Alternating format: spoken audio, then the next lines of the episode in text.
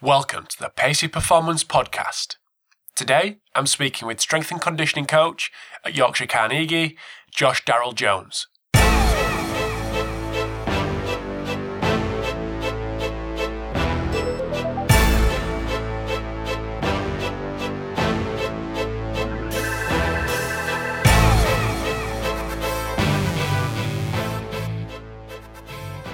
Hi, guys, welcome to the Pacey Performance Podcast. Thanks for tuning in.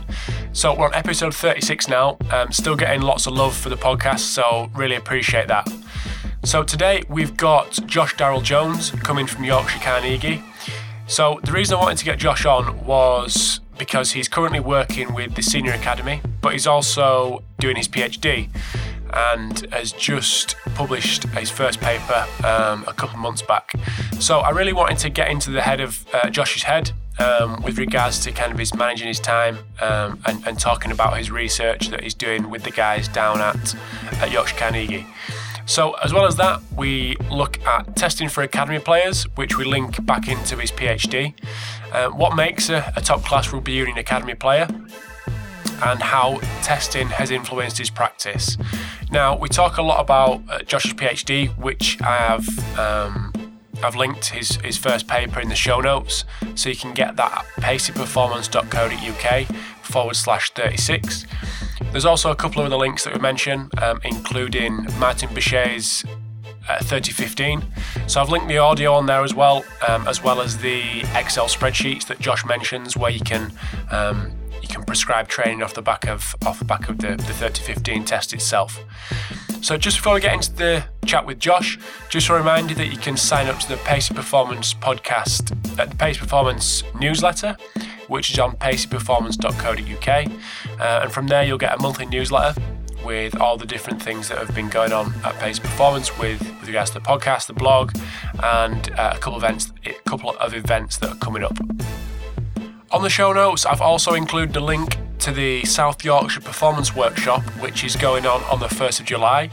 So if you're in the area and want to listen to Ross Burberry from Nottingham Forest, uh, Paul Bauer from Barnsley Football Club, and Luke Jenkinson from Sheffield United Football Club, um, click on the link and get yourself down there on the 1st of July. So it's uh, it's from 6 till 9.30. So not only will it give you a chance to listen to these guys speak, but it'll give you a chance to mix with like-minded people and get a chance to, to chat with the three guys. Um, so if you're interested, get on the link and get yourself down. And before I talk anymore, here is the interview with Josh. Hi guys, thanks for tuning in to the Pacey Performance podcast. So today I've got a guest coming from a little bit close to home than my usual guests. Uh, we've got Josh Darrall Jones coming from Leeds. So just before I get Josh to introduce himself and give us a little bit of introduction and a bio on on himself, just want to thank him for his time, um, giving his time up on a on a, a, Thursday afternoon when he's got plenty to do, uh, as we'll as we'll find out. So welcome to the podcast, Josh. Hi, Rob. Thanks for having me, mate. Um, right, ed- education. I came to Leeds 10 years ago to do an undergrad. Didn't agree with it, dropped out. Uh, worked in Leeds for a year, travelled Australia for a year, decided after pull my finger out, go back to uni, finish my undergrad, got the bug, did a master's in exercise physiology. Um, whilst there, did some did an internship with Brendan Chaplin. Um, got some work down at what was Leeds Carnegie, which are now Yorkshire Carnegie, with their academy.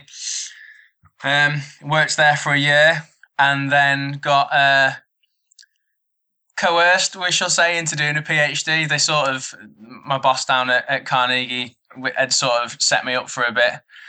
Uh, we, we, we've been talking about whether or not we could do little studies with the academy players, similar to sort of Dan Baker. So it was, can we can we get them in and do ABC with them in a session and, and see if we can write a, a paper up out of it and, and get some actual practical research out from academy rugby players because there was none.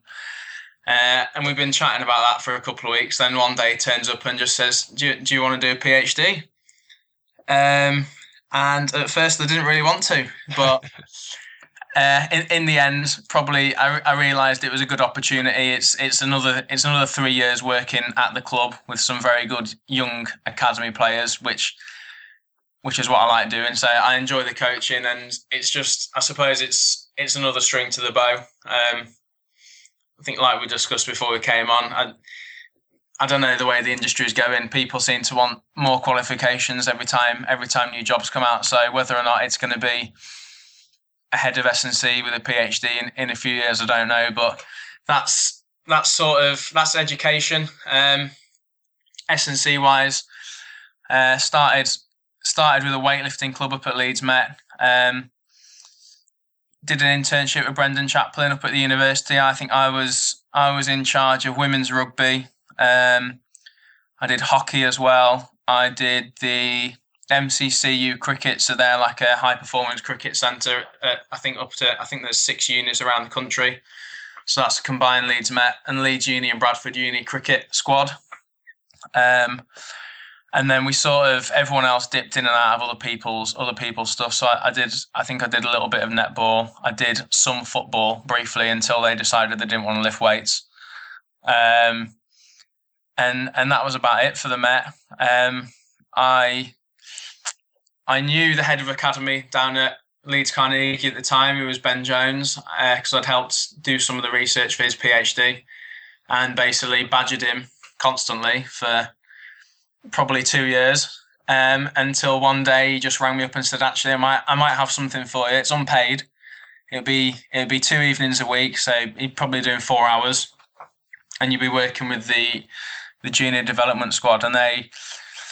I think the youngest ones we've had ever have been sort of 13, but they're generally 14 up to 16 years old. So that that was my first in at the club.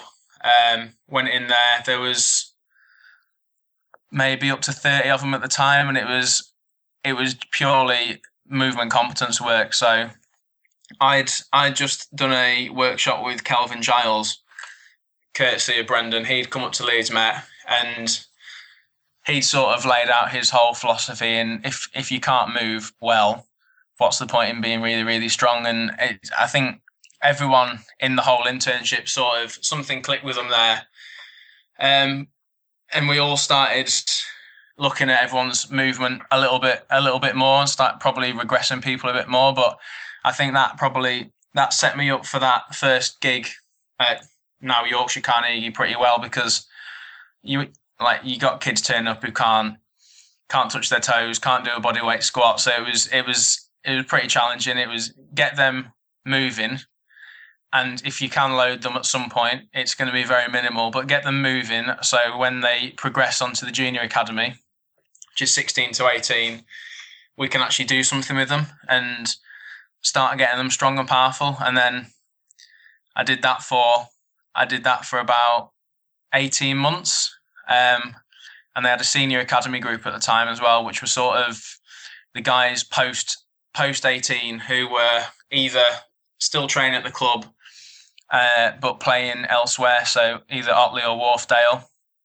Um, and these guys, these guys would do first team training as well, but weren't sort of first team players. So we had a we had a senior academy, and I sort of ended up going in and assisting with that, and then got given the senior academy role, which has sort of is, grown quite a lot since I started. I think we had six guys the first year I was there, and this year we've had fifteen.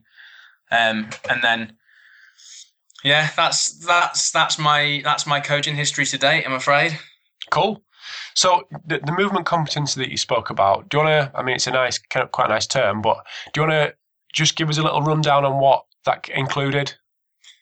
In in terms of the with the academy kids. Yeah, exactly. Yeah. Uh, it, it is pretty basic. We sort of we sort of sat down and, and discussed well what bilateral movements do they need to be able to do. So we we started off with obviously your, your standard bodyweight squat. Um, things like you're trying to manufacture a deadlift when you don't really want to load them. So it was almost like pick pick a dumbbell up off the floor and just make sure make sure they're in a good position, make sure they've got a good back position, make sure they they've got good good angles, I suppose, and it it's a, it's a little bit. A lot of guys probably find it quite boring, but it, it's pretty pretty it's pretty satisfying when they actually when something clicks and, and they do it. So we had the bilateral stuff, um, a lot of single leg balance and stability work. So it was your standard single leg squats, um, push ups. it's amazing how many guys can bench a lot but can't really do a lot of push-ups. Um, and then pull. So it was either doing a sort of supine row or you just you just tell them do let's let's see you do a chin up. And it was it sort of started around that and you base you're just doing derivatives of that twice a week. Uh, there's there's always things where I think you have to you have to load kids at, at, at some point and if you want to be able to see if they can cope with doing something overhead you can't just get them to do body weight. You either have to give them a dowel or a 2.55 kilo dumbbell and just see what's going on um, opens your eyes to quite a lot of stuff because a lot of kids these days turn up in very, not not bad condition, but they've they've just spent so much time sat behind a desk or on an iPad. They just they don't seem to have the movement skills that probably makes me sound old now. That probably we did when we were sort of fourteen years old. Um, and yeah, we I, I sort of I was chatting I was chatting to the academy coaches probably a year ago now, and about a sort of about this subject and I sort of jokingly said our entry requirement for being able to go in the gym should be we should have a tree outside the gym, and if you can't climb the tree, you're not allowed in the gym. And I said it sort of off the cuff, but you, you, you sort of think of what what actually needs to be done to be able to, to pull yourself up a tree and climb a tree. It probably it actually probably ticks quite a lot of boxes. You have to be able to jump, you have to be able to pull, you have to be able to maneuver your body into probably awkward positions. So I'm I'm all up for that. If if we can get a tree outside every academy training ground and, and teach them to climb trees, then yeah, I'll, I'll be pretty happy with that. So so did you have any um, input into obviously these lads are coming in, coming to you from school. So yeah. they're coming at 13, 12, 13, 14. They're doing two sessions a week with you. Did you have any input in what they did at their respective schools? Did you know? Do, do coaches go into these schools from um, Yorkshire? And, okay. They, when I think when when I first started, they didn't, and uh, fair, fairly early on, it became quite apparent that a lot of a lot of these guys were doing a lot of activity. So it was all it was almost like they've they've done so much already. What what can we do that's going to cause the minimum amount of damage? Almost, do you know what I mean? To, yeah. to a group of players who have probably probably trained rugby three or four times a week. Some of them were playing twice a week as well. So even at age sort of 13, 14, you got it was almost a case of trying to educate them about you, you need to have a day off in between a game of rugby and, and training and and all this. And we, we started doing sort of an activity tracker with this this young group.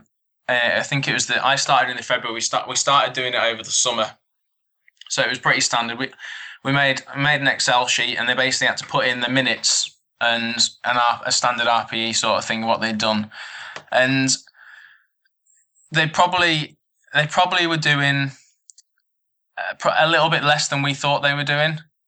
Um, but then there was the odd one or two. We had one one kid who was, and it was it was pre-season, and it's it's not your standard first team pre-season. They were they were still in twice a week, and they were still doing either some sort of resistance training and rugby skills. But one kid was playing for Yorkshire County under 14s or something, and his his activity minutes for the one week, I think I remember he'd done 1400 minutes. Jeez. Which yeah, which was uh, it was, it was quite substantial for a for, for a young lad. So yeah, I think it was we had we didn't have anyone going into the schools then, and I think it was more of a case of us, like I said, trying to. It was it was damage limitation from our end, while still trying to get the skills into them and sort of teach them these movement competency skills that they needed, um, and just educating them around. If you've played a game of rugby on a Friday, you shouldn't really be doing much on on a Saturday. In terms of we probably you probably shouldn't be playing another game of rugby. You probably shouldn't be going to the gym or running up hills and it, it, it's challenging because of, you don't want to you don't want to tell kids at the age of 13 or 14 to stop playing other sports they like playing because the, the chances of actually making it as a professional athlete probably in any sport at age from age 13 or 14 are probably quite slim so you, you want them to play other sports and have a chance to do other things as well but at the same time, it, you probably feel a bit selfish in that you want them to you want them to commit to your program. But I think it's just sort of fulfilling your own ego a little bit. Mm-hmm. And I think that's a, a, point that was echoed in um, Keir from Rugby Strength Coaches podcast yeah. recently. I can't remember who it was with. Um, might mean, Tom Farrow. I'm not quite sure. Um, and he was saying that they had a, a kid, a couple of kids who were exactly the same, and they did like an activity tracker, and they were doing horrendous amounts of um, of rugby, and I think they got all the kind of um, influential people in the room, his mum, um, his dad, people, the other coaches, and basically no one was willing to budge yeah. on actually, um, you know, decreasing the amount of work this kid was doing. So it was Keir and the Wasps Academy that took the hit. Yeah, it's yeah. like right, okay. If no one else is going to do it, we're going to have to do it. So it was really minimising what he did at their club and biting the bullet, saying, yeah, he's not going to commit to the program fully, um, but overall, for the next couple of months, the kid's going to be better off it, better, better for it. Yeah, I mean, we there's there's one guy that springs to mind, and he he is now I think he's like under 18 200 meter champion, and I, I think there's a, a stat. I think only I think only Usain Bolt has run faster than him in 200 meters of that age group ever, which is which is quite impressive. But we we had this lad at the club, and he was he was shredding up every single every single track meet he went to, and it was we, we had a similar situation. Like we we were doing the rugby with him, he was doing everything with us, and then it sort of came to a head where it was like, well, you're probably better off concentrating on the track and getting to rugby once a week, once a fortnight, just to keep showing your face. And in the end, it turned out he was so good at athletics that he sort of took the took the decision to to to pursue that. And I don't think anyone sort of no one judged him for it because he's so good. But it's it's probably a case that the door's always open. He's he's he's that fast. He could probably walk into any seven squad now because he's no one's got a chance of catching him. Mm. Well, so yeah. On on the flip side of that, I was speaking to a, a pal who works at um, a football club not far not far away, yeah. and they because they've got no money, and there's quite a lot of academy academies round about who have got better facilities, better reputation, etc. So all the all the decent kids seem to disappear into them. But so what they're doing now is going to schools you know, getting really pally with the head teachers, whether it's yeah, primary yeah. school, secondary school, and saying which of your kids are the best athletes that don't play football, and then going about it that way, and then getting them in and doing multi-sport sessions at the club rather than football, and just watching these kids play basketball, play rugby, and then gone, you ever thought about playing football? Because you could be all right. So going about the other way, rather than bringing the kids in and letting them do everything else, yeah, just letting them do everything else, and then going, hey, it's a football. Do you fancy that? So going about it a complete other way.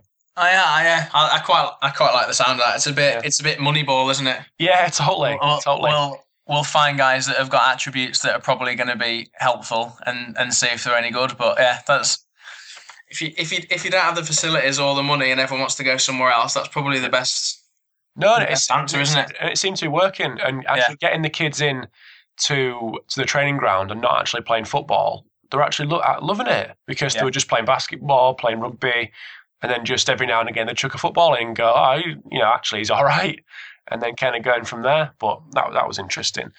Um, but just um, going on to your your PhD. Yeah. So, do you want to talk to us a little bit about what the PhD is about and actually um, juggling that with work at the same time? Yeah. Um, I think my PhD is currently titled um, anthropometric and physical characteristics of junior rugby union players uh, and relationships to match play.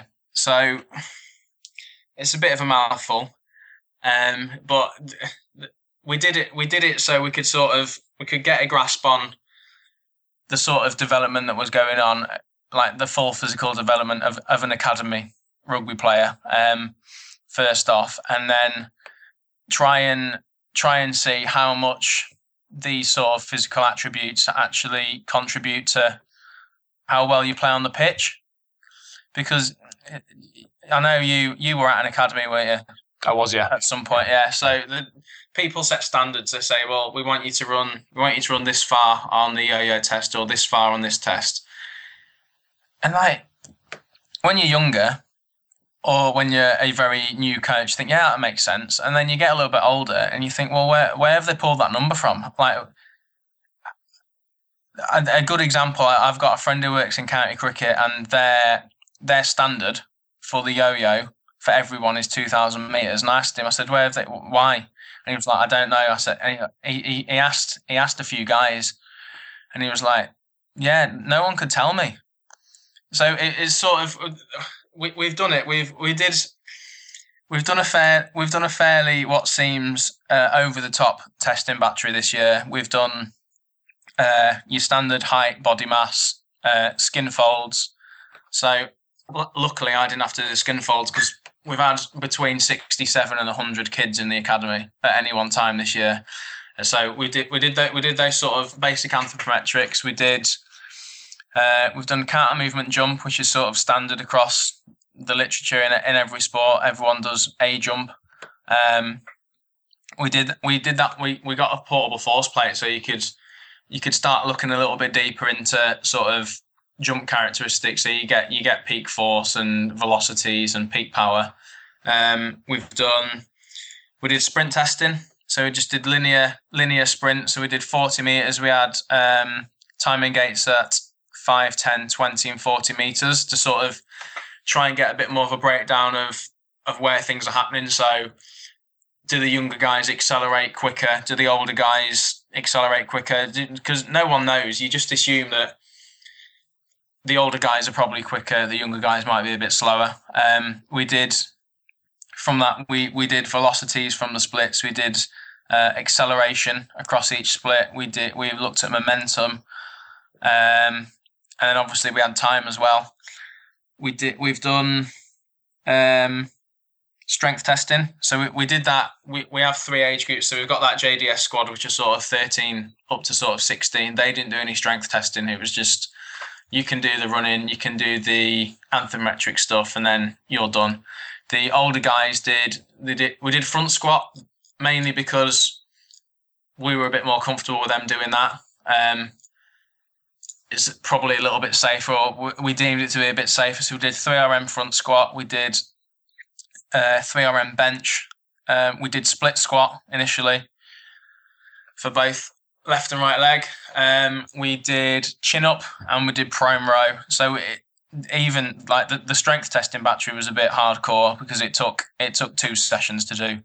Um, and then on top of that, we did a yo-yo test um, and we did uh, Martin Buchheit's 3015 test. So from that, you can you can prescribe training, your high intensity running. So it was a case of do we do we do the yo-yo? Do we carry on using the yo-yo that just gives us a number, but we can't actually use, or do we do the 3015, which gives us a number, but you can use to help to to actually train the guys?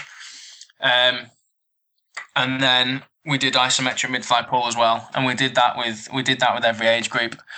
Um, and that was the testing battery. Uh, we've we've collected GPS data from some games as well, and then we're sort of looking to try and try and see if there's any association between the sort of testing data and and the GPS stuff that we get from the games. So that's currently where I am at the minute.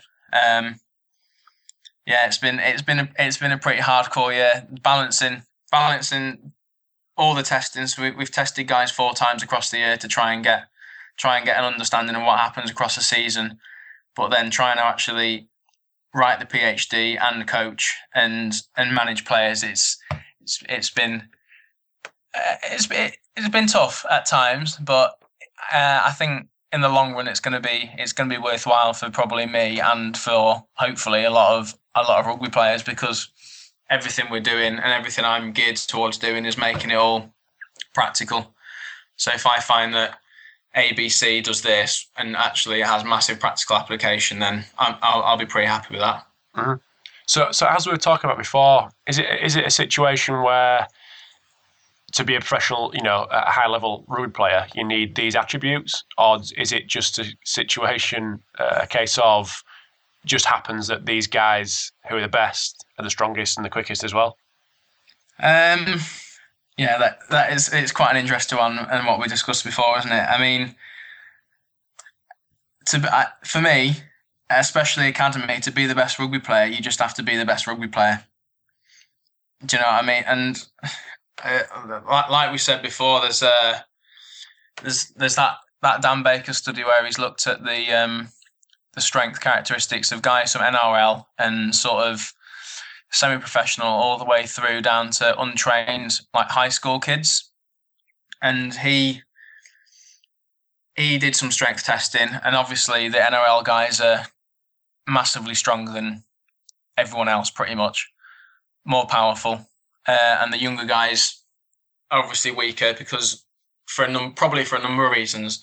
They might not have ever trained before. They might only have a few months training history um, etc and he he's quoted as saying that it's the most misinterpreted piece of research that he ever wrote because he said he published it and people people all of a sudden think well actually if i'm if i'm at high school and i want to play rugby league i actually i actually have to be benching this much from this paper. And it's he openly said that that wasn't the intention of the paper at all. It was just to, just to demonstrate that guys who reach the nrl end up stronger than everyone else, and and this and there's a progression of strength as you go from one playing level to the other. Whether that whether whether or not you deselect people and it just so happens that the best guys you keep are the best athletes as well, or the fact that the guys who are stronger as you sort of get older end up looking better on the pitch because they're more more dominant than everyone else. I don't know, but I think it's it's pretty dangerous to start to start setting numbers for especially young kids. Um, and like we said before, just if you want to be the best rugby player at academy age group, just be the best rugby player. Everything else will take care of itself as long as as long as you got good people supporting you. If you've got good coaches, good S and C coach, and you're getting educated about how to train, how to eat, how to recover, the rest of it should take care of itself in the long run. I think I think a lot of academy kids probably sometimes get a bit fixated on the on the physical side when actually just try and be the best rugby player and the rest of it, like I said, should should take care of itself. Mm-hmm. So in, in, rugby, in, in, rugby union, is there a, a, a need for for you guys to to test, as in in, in football, there's the EPPP, the elite performance player performance pathway, where every every club has to do a certain amount of testing a certain number of times a year. Is that the case in rugby? I don't know. I think it's interesting because you probably speak if you probably rang up six different academies. I think everyone would be doing some of the things very very similar, but would be doing a lot of different a lot of different testing. I, for me, I think in the long run, if if the RFU want to be want to be bringing through guys and understand what's going on, I don't see why you wouldn't have like a minimum standard of testing for a, for an academy, say, even if it was as simple as doing a sprint test, a running test, whether or not it's a yo-yo or a 30-15, um, and maybe maybe two strength tests, so an upper body and a lower body, and just say that we that's the minimum standard we require, so we know what's happening, sort of like across all the academies in the country. And then if you want to do anything else, knock yourselves out. I know I know for a fact that um, at least in New Zealand, and I think it's I don't know if it's just senior teams. They they have a database of all their all their testing. So I, th- I don't know if it's it must be a central thing, um, but all the testing results get fed into into one database, and I, I think no one's going to argue they probably well they're the best rugby team in the world, um, and I think if if you understand what's going on across your whole country in terms of physical development, maybe maybe you can make things better. And that, that's the whole point of us us being there. You want you want to be able to give kids the opportunity to progress through the academy, and ideally, you want them to at least play senior rugby for your for your team, and whether or not they end up playing for England or a Premiership rugby club or the Lions is well, that's that's probably a bit a bit beyond our, our scope as academy S and C coaches, but that's the sort of it's the sort of long term plan that everyone wants, and yeah, I don't see why why people wouldn't want to know what's going on. Mm-hmm. Cool. So you mentioned the uh, the Martin Buchheit thirty fifteen with regards to transferring to actual practice. Obviously, that is uh, transferring to practice. But is any other of your testing actually influencing what is going on, you know, day to day? Um, the thirty fifteen, we like we we used it and we we we uh, we programmed we programmed our running off that. In terms of in terms of the rest of it, at the minute, and it sounds a bit bad because as a coach, you probably don't really want to be doing loads of stuff that doesn't necessarily have massive transfer. Um, not massively. I mean, you'd you'd strength test guys anyway, so you can so you can set rough targets for weights. I mean, we don't want to be totally rigid in what we give them, but you'd you'd want to know if you're if you can only bench press 100 for three, you're not going to set someone 105 for three. So we we obviously we've used that. Um, the sprinting stuff's been quite interesting. Um, you can't necessarily use it to influence practice as such, but just just the fact that on on time alone, that like guys don't seem to be getting faster. So if if you just take the, the actual elapsed time of their forty meter sprint, but then you actually you look at their actual splits, um, older guys run faster, they hit higher velocities, um, and they can accelerate for longer. So they're they're still accelerating when they when they go between that twenty and forty meters. Our younger guys and I was at a conference where Martin Buchheit was uh, was over in Dublin a couple of weeks ago, and he he said something similar he'd seen in footballers. Is younger guys accelerate rapidly, hit top speed, and then can't maintain it, and that's exactly the same thing we saw with our with our kids. So whether or not whether or not that's something that we can influence, whether or not we actually spend more time doing structured speed training with those younger kids, so so they can make the step up and can can easily fit into that under 18 sort of rugby, or whether or not that's just part and parcel of maturation and development. We, don't know at the minute. Um, that's interesting. Um, that's probably it. I mean, the isometric pull is interesting. It massive. It discriminates between every every age group that we have. Um, but then you'd you'd expect the under 16s so the kids at 14 to 16 to be a lot weaker than the guys who've got four years of weight training. So yeah, it, it, it, it tells a very it tells a basic story, but at the minute, like like I said when we talk about the actual PhD, we we collected so much to try and sort of filter out the bullshit. you know what I mean? And then our, our testing next year is going to be a little bit more streamlined, but I think that the speed stuff is very very interesting. Um, and then yeah, I think there's there's potential for the isometric pull to be interesting. It's just getting your head around all the numbers that come out of the of the force plate and trying to work out what that actually means. Mm-hmm. So so just going on to the thirty fifteen again, I'd be interested to know how you deal with them, deal with that kind of number that you you that pops out at the end of the test, so you can actually um, use it to to program the conditioning side of things. How do how do you go how do you go about that, and what's it kind of look like through the season? Um, have you have you ever have you ever run it or used it? I have, yeah, yeah, yeah. Yeah, so you, like the obviously end you get an end speed of nineteen point five kilometers or twenty kilometers per hour, um, and pretty. Ba- there's there's a couple of ways that we have used it.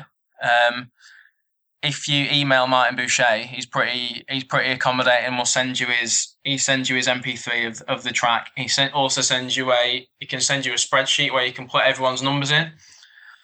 Um, and then from that decide on your work rest ratios based off uh, prescriptions that he sort of advised on, which are on that spreadsheet, uh, and and intensities. So we we didn't actually do that last year, and it's something that something that I sort of I was a I was a little bit at fault for. Um, we we got the speed, and in in all his literature, he says the end speed's roughly 120 percent of your of your max aerobic speed. So we sort of tried to work out what 100 percent MAS was, and then sort of work up from that. So we, we started doing we we did we'd work at 100 percent MAS, 105 up to 110, and we only we only really used it in pre-season because in season there's just no opportunity. But I think the beauty of it is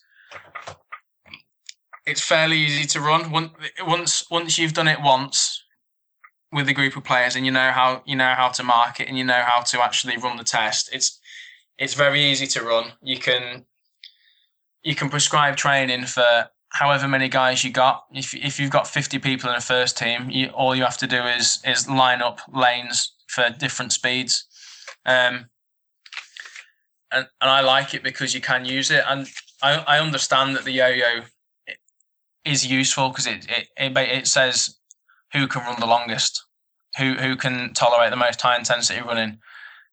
But the fact that you can't actually do anything with it, it, I have a little bit of a of a problem with. And I think I don't know. I I think a lot of clubs probably moving more towards using a 30-15 test or something that gives you a rough MAS rather than doing a yo-yo. Um, but we, we found it, it worked quite well. Um, but guys, generally within the academy, there's not there's not much difference at all across age groups in terms of even the end speed on that. So that's that's probably another pretty interesting in finding itself. You've got kids who are 14 running the same speed as kids who are 20, 21, but you take into account the fact that 21 year olds 50 kilos heavier, then yeah. they're ultimately a lot fitter. Mm. So, so you, you talk about using it in pre-season. So, w- w- would you use a, a low percentage of MAS and then build up towards your towards your season, or how how would that, how would that look? Yeah, I mean the the way that the way that I used it last year, we had I think we had six weeks where we had planned running, and then it sort of because we we like the first team guys made playoffs last year. Um, so our pre-season was a lot shorter than it than it will be this year. So I think we had six weeks of um, six weeks of running, where it was conditioner, planned running, and then we sort of went into um, like game weeks. So we had we had a warm up game against Leeds Met. We had a I think there was a warm up game against Gloucester, and then we were into the season. So the way that the way we did it in the academy was because is the first time we'd ever done it, and the guys that I work with are, are the senior academy guys, so they they train with the first team. So I was sort of sat within their sessions doing their conditioning while the first team guys were doing something a little bit different. But um, we basically started at 100%, or what what we'd sort of worked out was going to be a rough 100% MAS. Um, be, mainly because the guys never used it before; They've never done MAS running and it's something we're probably a little bit guilty of, and probably a lot of guys will admit to. It's more of a case of in the academy, run to that line and back six times, and then you get a minute off. Yeah. Um, but we started up. We did we did hundred percent to start with, um, and we did work to rest ratios of one to one. Um, we we we manipulated the uh, actual rest time in that in that second week, so we kept it hundred percent and just half the rest time. So we're doing a lot more work in that four minute block. Um, and then pulled it back to one to one work to rest and 105%. So it, it, sort of it undulated a little bit. It it if you graphed it, it probably looked like a, a weight training program in terms of volume intensity. Sort of fluctuated quite a lot. Um, but we actually ended we ended up actually manufacturing I think something like 190 meters per minute in the in the toughest block of running, and I mean it's it's not it's not there to manufacture meters per minute or or meters per second. It the test is there to sort of be able to prescribe based off energy systems, but unless you've got a heart rate monitor on someone and you're taking bloods, uh, we don't really know what's going on. So in the end, we we did what we did and then looked back and actually we thought, well, if you can tolerate running 193 meters per minute for four minutes, you're probably fairly well prepared for what's to come. Um, I mean, we I've just been at an RFU thing the last couple of days, and they were talking about similar sort of stuff. So they called it kill zone.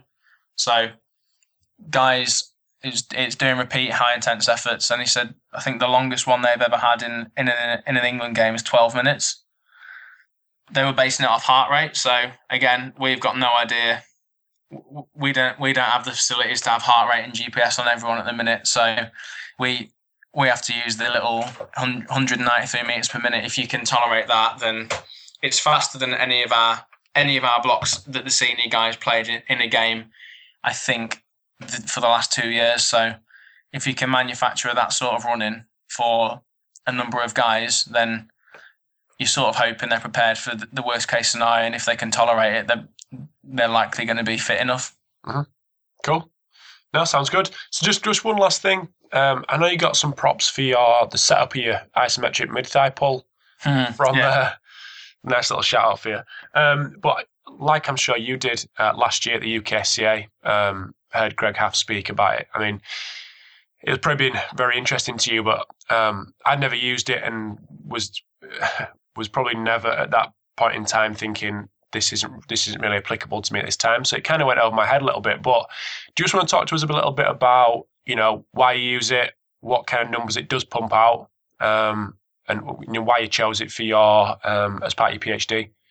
Yeah, I mean, if you remember at UKSCA, he absolutely shot someone down for posting a picture on Twitter. Yeah, he did. Yeah, saying up milk prong, and that was actually my mate. Oh right, so oh, good. I, I, I, I'd posted it, and it's my mate on the uh, mid thigh pull doing it totally wrong. So that that was good feedback before we started testing. Um, but the the, I think the the beauty of it for a lot of the work that he he has done is that it's massively transferable. So he's done it with weightlifters. So obviously, you expect someone who does weightlifting as their full time sport. The numbers that they churn out on that are probably going to be fairly predictive of performance.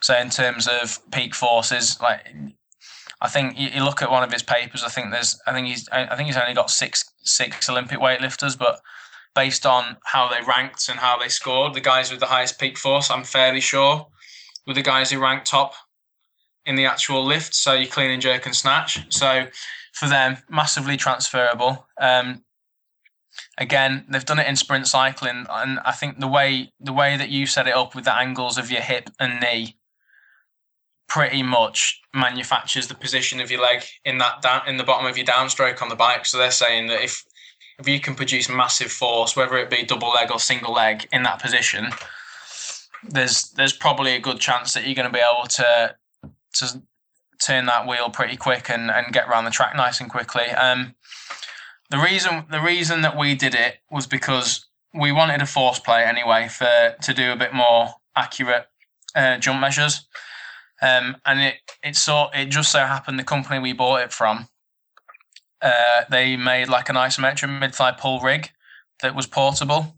Um, and we'd sort of we sort of had a look at it and we read that there's a paper in rugby league and they'd they'd done mid thigh pull and correlated it with uh, sprint performance and jump.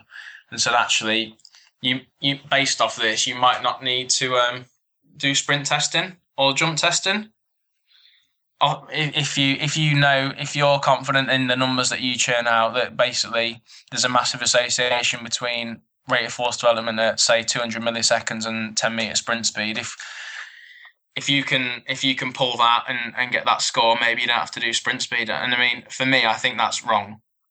Um, I'm not sure.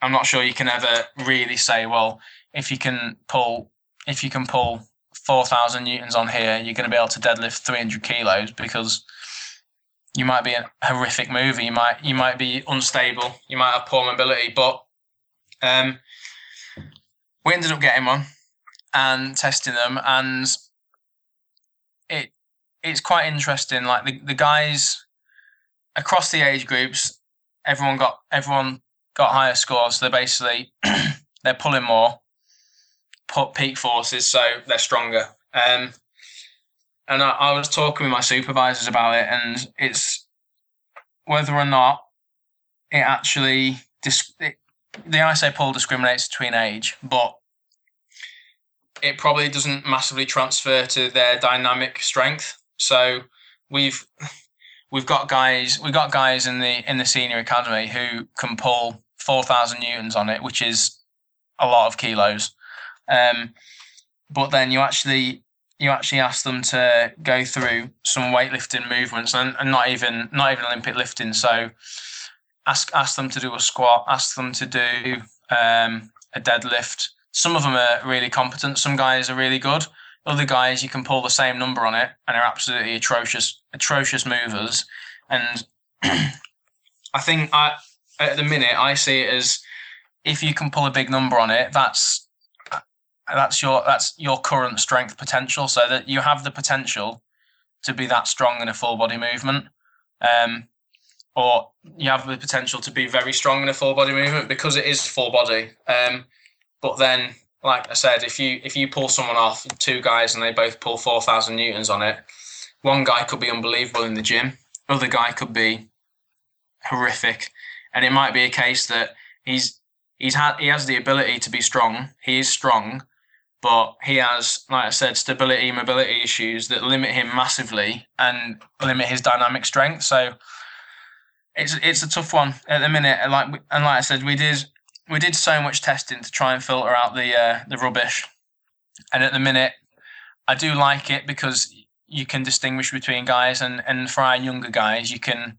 We, we've tracked them across the year, and the younger guys have got stronger just based off mid thigh pull.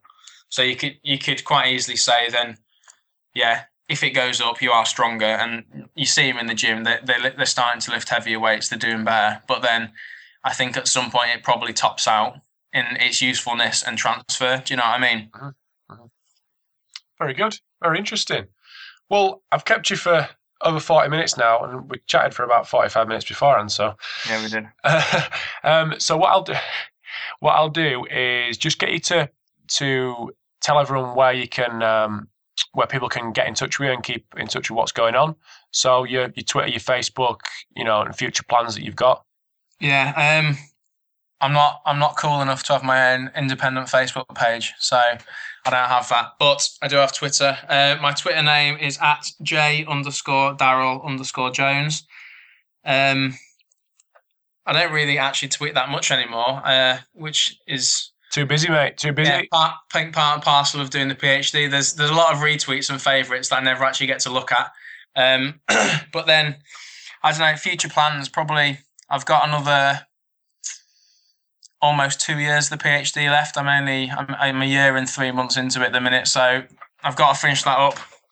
Um, and then I'm sort of I'm sort of hoping the way the way it goes that there's there there is there's going to be either an academy role somewhere. I'd, I'd like to head up an academy and actually sort of put put what we've done into practice. Um, or I don't know. I, I, I wouldn't I wouldn't mind having something to do with like like we discussed setting up sort of a, a minimum standard testing battery for the RFU. And I don't know I don't know what their thoughts on it are, but that's that's another avenue that could be interesting. Um, and then obviously with the PhD, there's always the chance of doing a little bit more research alongside being a practitioner. And I think I think that's probably almost the way a lot of guys will end up going. Because, like we were saying, you can't be an S&C coach when you're 55 years old.